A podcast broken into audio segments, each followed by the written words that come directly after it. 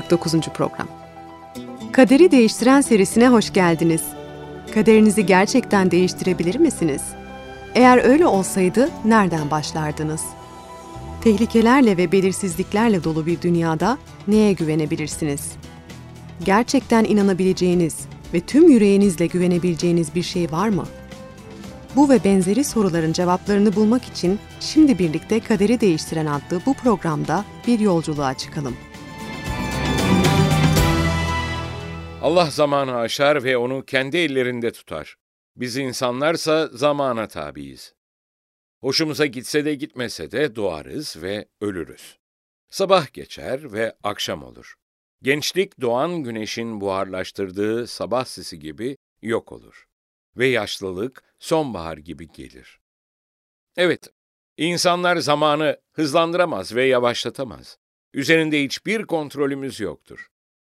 Bu nedenle pek çok insan, geçmişin sıkıntılarıyla geleceğin korkuları arasındaki dengeyi şimdiki zaman denilen endişe adasında bulmaya çalışır. Allah'ınsa hiçbir şeyden endişesi ve korkusu yoktur.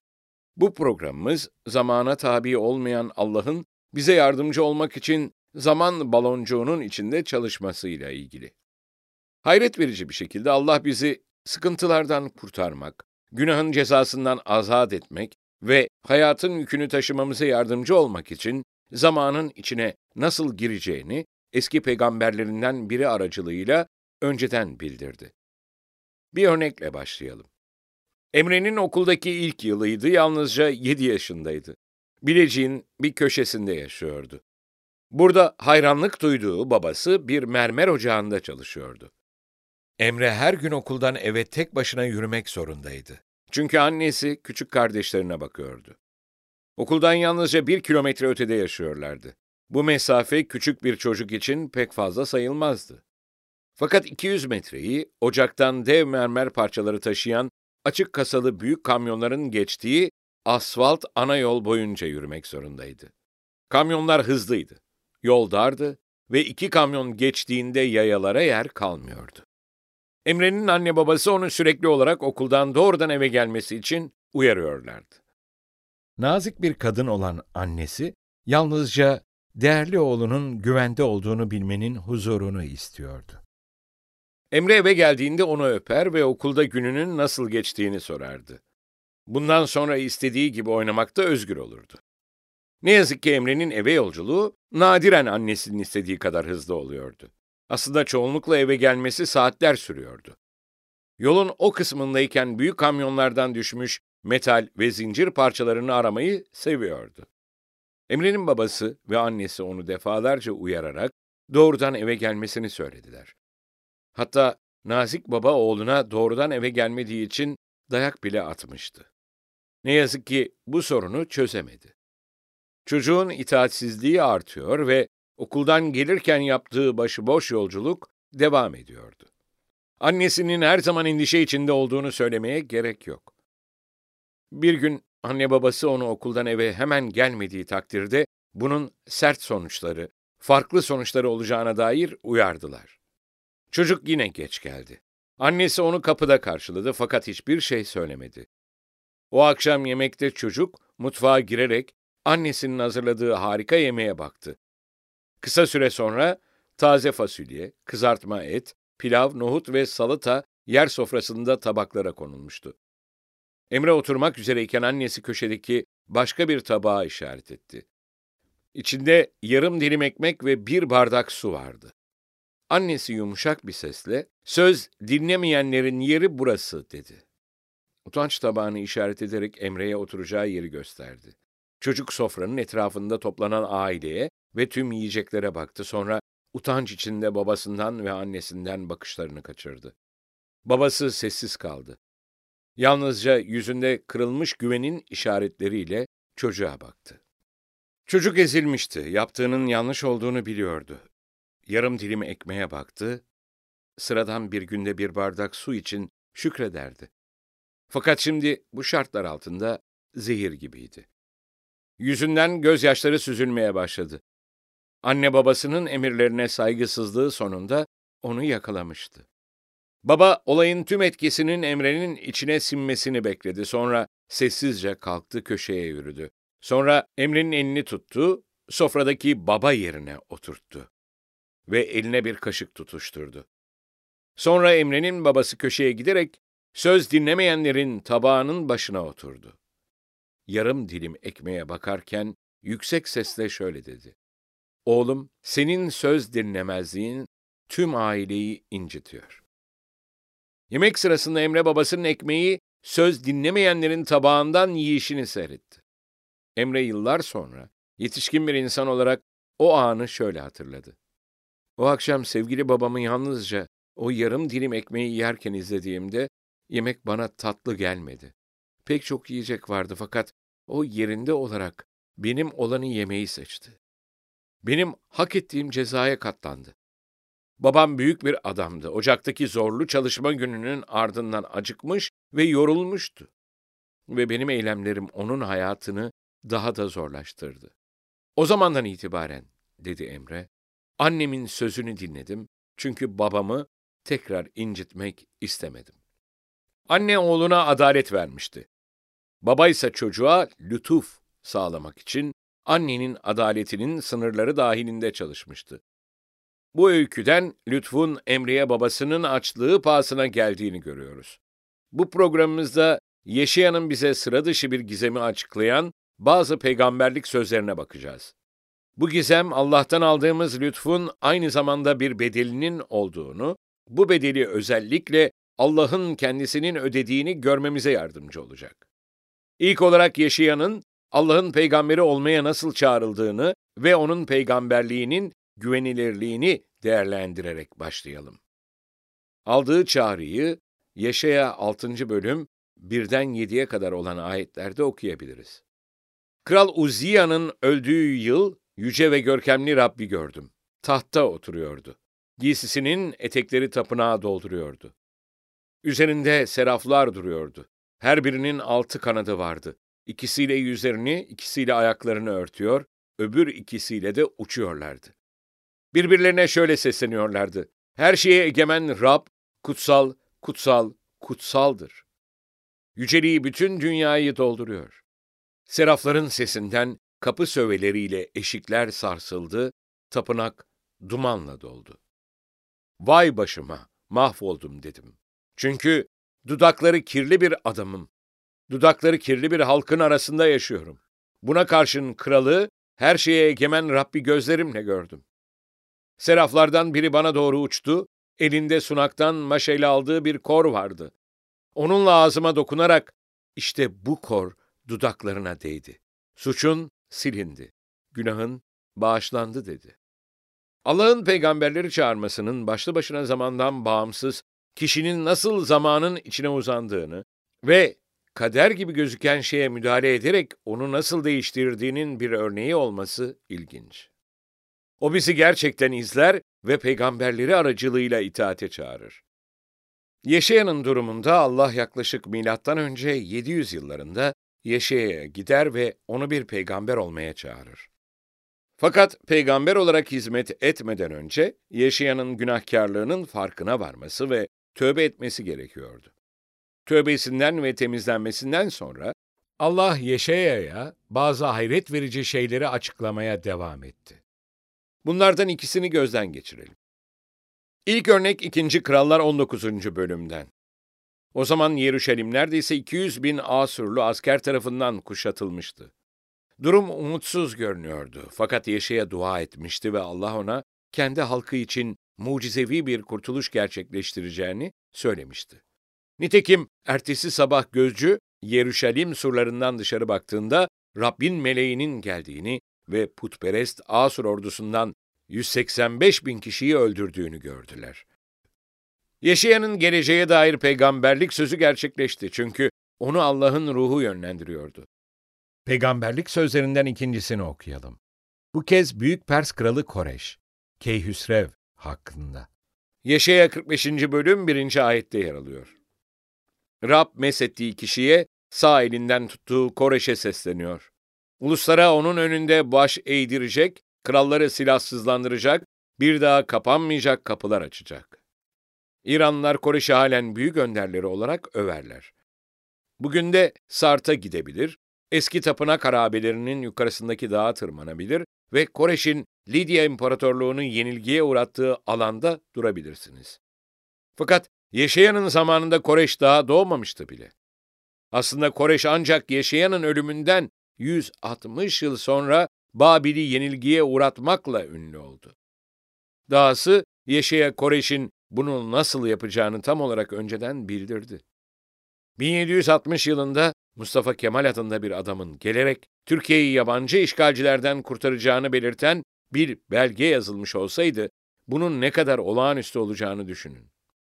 Evet, Yaşayan'ın sözleri olağanüstüdür ve o gelecek hakkında pek çok şey söylemiştir. Ve ilk iki örneğimiz ne kadar olağanüstü olsa da, Yeşayan'ın ışık tuttuğu gizemlerin gizemine kıyasla sönük kalmaktadırlar. Yeşaya 1. bölüm 18. ayette bu sırrın temel metnine bakalım. Rab diyor ki, gelin, şimdi davamızı görelim. Günahlarınız sizi kana boyamış bile olsa, kar gibi akpak olacaksınız. Elleriniz kırmızı böceği gibi kızıl olsa da, yapağı gibi bembeyaz olacak. Allah'ın insanın kurtuluşu için onunla iletişim kurması, kutsal kitabın en muhteşem peygamberlik sözlerinden birinin arka planını hazırlayan temadır. Kayıtlara geçmiş en eski gizemin, Adem ile Havva günah işledikten sonra Allah'ın onlara verdiği ilk vaadin anlamını çözecek olan bu peygamberlik sözüdür. Allah'ın yaratılış 3. bölüm 15. ayette ne dediğini gözden geçirelim. Onun daha sonra şeytan olduğunu öğrendiğimiz yılanla konuştuğunu unutmayın. Seninle kadını, onun soyuyla senin soyunu birbirinize düşman edeceğim. Onun soyu senin başını ezecek. Sen onun topuğuna saldıracaksın. Temel biyoloji bize tohumun, yani soyun erkeklerin olduğunu söyler. Öyleyse bu tuhaf ifade, kadının soyu ne anlama geliyor? Yaşayanın bu gizemin sırrını nasıl açıkladığını görelim. 7. bölüm 11'den 14'e kadar olan ayetlerle okumaya devam edelim. Tanrın Rab'den bir işaret iste. Ölüler diyarı kadar derin, gökler kadar yüksek olsun. Ama Ahaz, hayır istemem, Rabbi sınamam dedi. Bunun üzerine Yaşaya, dinleyin ey Davut'un torunları dedi. İnsanların sabrını taşırmanız yetmezmiş gibi şimdi de Tanrım'ın sabrını mı taşırıyorsunuz? Bundan ötürü Rabbin kendisi size bir belirti verecek. İşte kız gebe kalıp bir oğul doğuracak, adını İmmanuel koyacak. Bu sırrın ilk açıklaması bakire bir kızın hamile kalarak bir oğul doğuracak olması. Dahası bu sıradan biri olan çocuğu olmayacak, adı Tanrı bizimle anlamına gelen İmmanuel olacaktı. Başka bir deyişle bu çocuk o zamana dek doğmuş olan her çocuktan farklı olacaktı. Yani dünyasal bir babası olmayacak. Bir babanın soyu olmayacaktı. İkinci açıklama bu çocuğun bir kral olacağıdır. Bunu 9. bölüm 6 ve 7. ayetlerde okuyalım. Çünkü bize bir çocuk doğacak, bize bir oğul verilecek. Yönetim onun omuzlarında olacak. Davut'un tahtı ve ülkesi üzerinde egemenlik sürecek. Egemenliğinin ve esenliğinin büyümesi son bulmayacak. Egemenliğini adaletle, doğrulukla kuracak ve sonsuza dek sürdürecek. Her şeye egemen Rabbin gayreti bunu sağlayacak. Anlaşılan bu çocuğun hiçbir şeyi sıradan değil. Annesi bakire olacak, Kral Davut'un soyundan gelecek ve Davut'un tahtını sonsuza dek pekiştirecek. Dahası bunu adalet ve hükümle yapacak ki her ikisi de büyük bilgelik gerektirir. Ancak Yeşaya bu çocuğu belki de en canlı ve önemli sözcüklerle yetişkin bir erkek olarak tanımlamaya devam ederken, onun hayatının insanın bekleyeceği gibi olmayacağını hemen görüyoruz. 52 ve 53. bölümlerde Yeşaya, onun acı çeken birisi olarak resmini çizmeye başlıyor. Aslında Yeşaya'dan acı çekmenin bu gökten gelen kralın yeryüzündeki rolü ve görevinin büyük bir bölümü olduğunu öğreniyoruz. 52. bölüm 13'ten 15'e kadar olan ayetlerde Yeşaya'nın söylediklerini okuyun ve gözünüzde canlandırın. Bakın, kulum başarılı olacak, üstün olacak, el üstünde tutulup alabildiğine yüceltilecek. Birçokları onun karşısında dehşete düşüyor, biçimi, görünüşü öyle bozuldu ki İnsana benzer yanı kalmadı. Pek çok ulus ona şaşacak. Onun önünde kralların ağızları kapanacak. Çünkü kendilerine anlatılmamış olanı görecek, duymadıklarını anlayacaklar. Allah'ın gelecekteki bu kulunun adil bir kral gibi yüceltilecek olması, yine de başına korkunç bir şey gelecek olması tuhaf değil mi? Kutsal peygamberin pek çokları ondan ötürü şaşacak ve onun görünüşü bozulmuş olacak dediği dikkatinizi çekti mi? Bu size nasıl geliyor? Allah bunun onun başına gelmesine nasıl izin verebildi? 53. bölümden okumaya devam ederseniz, bu bölümün tamamen bu acı çeken kulla ilgili olduğunu görürsünüz. 2'den 12'ye kadar olan ayetleri okuyalım. O Rabbin önünde bir fidan gibi, kurak yerdeki kök gibi büyüdü. Bakılacak biçimden, güzellikten yoksundu. Gönlümüzü çeken bir görünüşü de yoktu. İnsanlarca hor görüldü, yapayalnız bırakıldı. Acılar adamıydı. Hastalığı yakından tanıdı. İnsanların yüz çevirdiği biri gibi hor görüldü. Ona değer vermedik. Aslında hastalıklarımızı o üstlendi. Acılarımızı o yüklendi. Bizse Tanrı tarafından cezalandırıldığını, vurulup ezildiğini sandık. Oysa bizim isyanlarımız yüzünden onun bedeni deşildi. Bizim suçlarımız yüzünden o eziyet çekti. Esenliğimiz için gerekli olan ceza ona verildi. Bizler onun yaralarıyla şifa bulduk. Hepimiz koyun gibi yoldan sapmıştık. Her birimiz kendi yoluna döndü. Yine de Rab hepimizin cezasını ona yükledi. O baskı görüp eziyet çektiyse de ağzını açmadı. Kesime götürülen kuzu gibi, kırkıcıların önünde sessizce duran koyun gibi açmadı ağzını. Acımasızca yargılanıp ölüme götürüldü. Halkımın isyanı ve hak ettiği ceza yüzünden yaşayanlar diyarından atıldı. Onun kuşağından bunu düşünen oldu mu? Şiddete başvurmadığı, ağzından hileli söz çıkmadığı halde ona kötülerin yanında bir mezar verildi. Ama öldüğünde zenginin yanındaydı. Ne var ki Rab onun ezilmesini uygun gördü. Acı çekmesini istedi. Canını suç sunusu olarak sunarsa soyundan gelenleri görecek ve günleri uzayacak. Rabbin istemi onun aracılığıyla gerçekleşecek. Canını feda ettiği için gördükleriyle hoşnut olacak. Rabbin doğru kulu kendisini kabul eden birçoklarını aklayacak. Çünkü onların suçlarını o üstlendi. Bundan dolayı ona ünlüler arasında bir pay vereceğim. Ganimeti güçlülerle paylaşacak.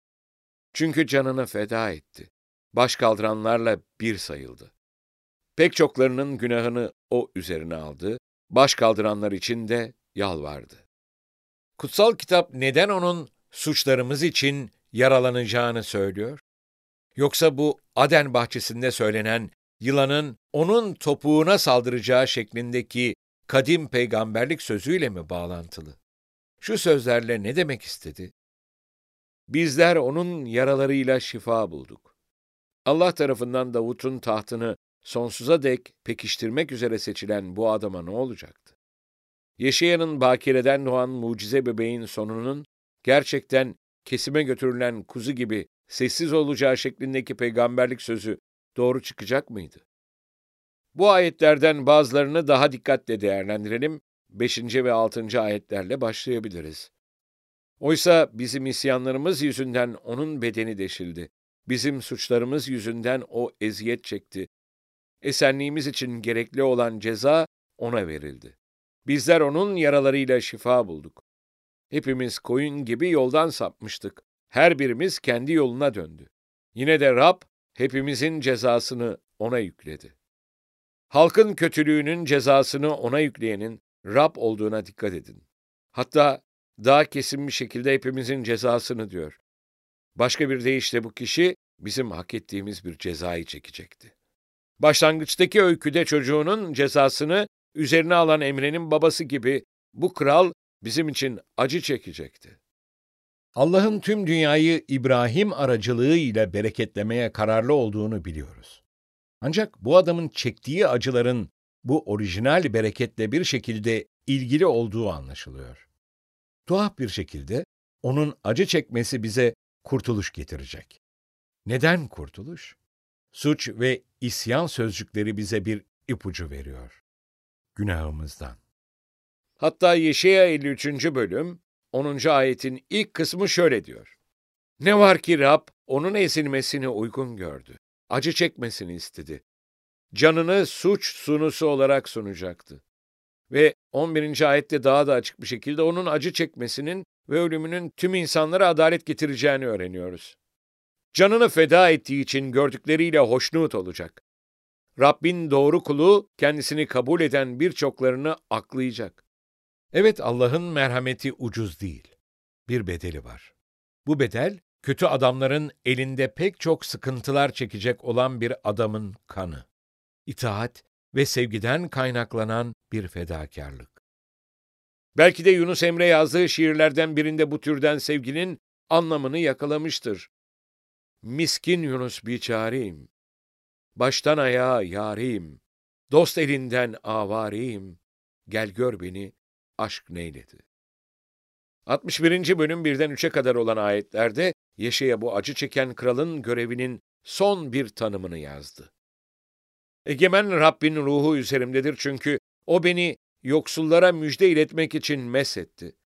Yüreği ezik olanların yaralarını sarmak için tutsaklara serbest bırakılacaklarını, zindanlarda bulunanlara kurtulacaklarını, Rabbin lütuf yılını, Tanrımızın öç alacağı günü ilan etmek, yas tutanların hepsini avutmak, Siyon'da yas tutanlara yardım sağlamak, kül yerine çelenk, yas yerine sevinç yağı, çaresizlik ruhu yerine onlara övgü giysisini vermek için Rab beni gönderdi. Öyle ki Rabbin görkemini yansıtmak için onlara Rabbin diktiği doğruluk ağaçları densin. Gelecek olan kişi sevinç getirmek ve insanların yaslarını ve yüklerini hafifletmek üzere mesedilmiş olacaktı. O müjdeyi fakirlere duyuracak, Allah'ın kabul yılını ilan edecek ve bizi doğruluk ağaçları yapacaktı. 64. bölüm 1'den 5'e kadar olan ayetlerde Yaşaya tam da bu türden bir olay için yalvarıyordu. Ya Rab, adını düşmanlarına duyurmak için keşke gökleri yarıp insen. Dağlar önünde sarsılsa, gelişin ateşin çalıları tutuşturmasına, suyu kaynatmasına benzese. Uluslar senin önünde titrese. Beklemediğimiz olağanüstü işler yaparak yeryüzüne indin. Dağlar önünde sarsıldı. Çünkü kendisine umut bağlayanlar için etkin olan tek Tanrı sensin. Senden başkasını hiçbir zaman hiç kimse işitmedi. Hiçbir kulak duymadı. Hiçbir göz görmedi. Doğru olanı sevinçle yapanların, senin yollarından yürüyüp seni unutmayanların yardımına koşarsın. Ama onlara karşı uzun süre günah işlediğimizde öfkelendin. Nasıl kurtuluruz? Yeşaya peygamber gökten gelen kurtuluşun perişan durumumuzdan tek çıkış yolumuz olduğunu gördü. Çünkü insanların kendiliklerinden iyilikleri yoktur. Bazı insanlar bu kutsal kitap gerçeğini reddeder. Ancak 6. ayetteki şu güçlü, hatta hayret verici karşılaştırmayı dinleyin. Hepimiz murdar olanlara benzedik. Bütün doğru işlerimiz kirli adet bezi gibi. Yaprak gibi soluyoruz. Suçlarımız rüzgar gibi sürükleyip götürüyor bizi. Peygamber tüm iyi işlerimizin kirli bir bez gibi olduğunu söyledi. İnsanlar Tanrı değildirler. Bize gökte bir yer sağlayacak olan iyiliği yaratamayız ve üretemeyiz. Ne kadar uğraşırsak uğraşalım bu gerçekleşemez. Bu bizim ilk atalarımıza borçlu olduğumuz bir kader. Günahlarımız bir suç mahallindeki kıpkırmızı kan lekeleri gibidir. Öyleyse cennete nasıl girebiliriz? Bu sorunun yanıtı tam da Yeşaya'nın peygamberlik sözlerinde söylenmek istenen şey. Yeşaya Allah'ın yeryüzünde bu sorunu çözebilecek bir insan bulamadığını, dolayısıyla insanlığın günah sorununu kendisinin çözmek zorunda kaldığını söylüyor. Yeşaya 63. bölüm 5. ayetteki şu sözleri dinleyin. Ve baktım ki yardımcı yoktu ve destekleyen olmadığına şaştım ve kendi bazum bana kurtuluş getirdi ve kızgınlığım bana o destek oldu. Kendi kolum bana kurtuluş verdi sözlerini fark ettiniz mi? Sözcük anlamıyla Allah'ın kendi kolu bana kurtuluş getirdi. Acı çeken kralın adı belki de bu yüzden İmmanuel'dir. Kore Savaşı sırasında MAŞ birimi binlerce askerin hayatını kurtardı. Hatırlayacak olursanız Kore Savaşı Güney Korelilerin siyasi özgürlük davası için Türkler ve yaklaşık 20 diğer ulusla birlikte aynı safta çarpıştığı savaştı. Türk savaş gazilerimiz, MAŞ birimi doktorlarının Kore ormanlarında gösterdikleri kahramanca eylemlere tanık olmuşlardı. Hemşireler ve doktorlar kendini adamış hayat kurtarıcılarından oluşan hayret verici bir gruptu. Sıhhiyecilerin hayat kurtarma çabaları bu programı kapatmak için uygun bir örnek veriyor. Çoğunlukla bir kamyon ya da helikopter 10 ya da daha fazla ağır yaralı hastayı bir maş hariciye koğuşuna getirirdi. Bir acil sireni çalar ve doktorlarla hemşireler ameliyat çadırlarına koşarak en kötüsü için hazırlanırlardı. Yüzleri sıyrılmış, omuzları parçalanmış ya da bacakları şarapnel parçalarıyla dolmuş askerler. Hastalar kıpkırmızı bir kargaşa halinde gelirlerdi. Şu sahneyi hayal edin. Odanın bir köşesinde bir doktor damarları pensle tutturmak için delicesine uğraşıyor. Genç adamın karnı boydan boya açılmış ve doktor şarapneli askerin midesinden en kısa zamanda çıkarmaya uğraşıyor. Hasta hızla kan kaybediyor. Doktor hastanın hayatından endişeli ve ellerinden kan damlayarak acil bir çağrı yapıyor. Hemşire, bir ünite daha kana ihtiyacımız var. Hemşirenin yanıtı olumsuz fakat saygılı. Doktor, bugün o kadar çok kan verdik ki elimizde hiç kalmadı. Doktor durur. Sanki bir yenilgi anındaymış gibi başını öne eğer ve düşünür. Sonra doktor bir an bile duraklamadan şöyle der. Benim için bir şişe ve masa hazırlayın. Doktor kendini adamışlıkla ve hastasına duyduğu merhametle kendi kolunu delerek o askere kendi kanını verdi. Yaşaya bu dünyadaki insanların o yaralı askerler gibi zor durumda olduklarına dair net bir resim çiziyor.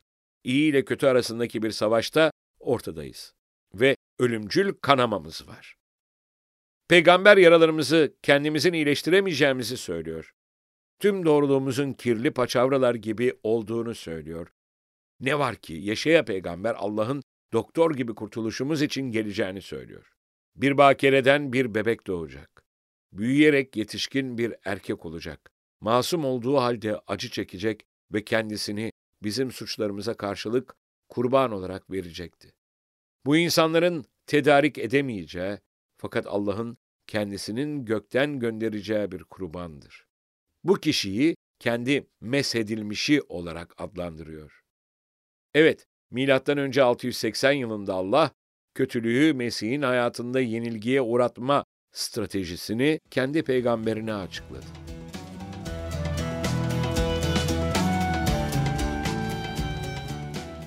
Tartışma soruları 1. Başlangıçtaki öyküden sizce Emre neden babasının yaptığını hiçbir zaman unutmadı? 2. Sizce Allah Yeşaya 1.18 ayetinde ne demek istiyor? Rab diyor ki, gelin şimdi davamızı görelim. Günahlarınız sizi kana boyamış bile olsa kar gibi akpak olacaksınız. Elleriniz kırmızı böceği gibi kızıl olsa da yapağı gibi bembeyaz olacak. 3. Yeşaya 53. bölüme göre Allah'ın Mesih'inin acı çekmesi gerekecekti. Bu metne göre onun acı çekmesinin nedeni ya da amacı olarak ne belirtilmiş? Bakın Yeşaya 53'e 5, 11'e kadar. Sayfa 106. 4. Kendi başınıza çözemeyeceğinizi bildiğiniz, Allah'ın yardımına ihtiyaç duyduğunuz kadar büyük bir sorununuz oldu mu? Allah'ın bir çözüm sağlamak için kişisel olarak müdahale edebileceğine inanıyor musunuz? Sevgili dinleyiciler, bu programda tüm doğruluğumuzun kirli paçavralar gibi olduğunu gördük. Bununla beraber Allah'ın günah sorununu çözeceğini ve Mesih'i göndererek Adem'le Havva'ya verdiği asıl sözü yerine getireceğini söylediğini öğrendik. Bir sonraki programa da katılacağınızı umuyoruz. O programda şeytanın hükümdarlığının yalnızca günah, sefalet, acı ve en sonunda sonsuz ölümle sonuçlanacağını göreceğiz.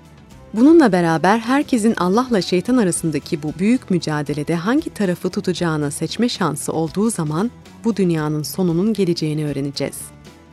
Kaderi değiştiren deneyimine internet üzerinden katılmak isterseniz www.kaderideistiren.com adresini ziyaret ederek bizlere ulaşabilirsiniz. Tekrar buluşuncaya dek Rabbin kutsal yazılardaki bu vaadiyle huzurlarınızdan ayrılıyoruz. Çünkü sizin için düşündüğüm tasarıları biliyorum, diyor Rab. Kötü tasarılar değil, size umutlu bir gelecek sağlayan esenlik tasarıları bunlar. O zaman beni çağıracak, gelip bana yakaracaksınız. Ben de sizi işiteceğim. Yeremya 29. bölüm 11. ve 12. ayetler.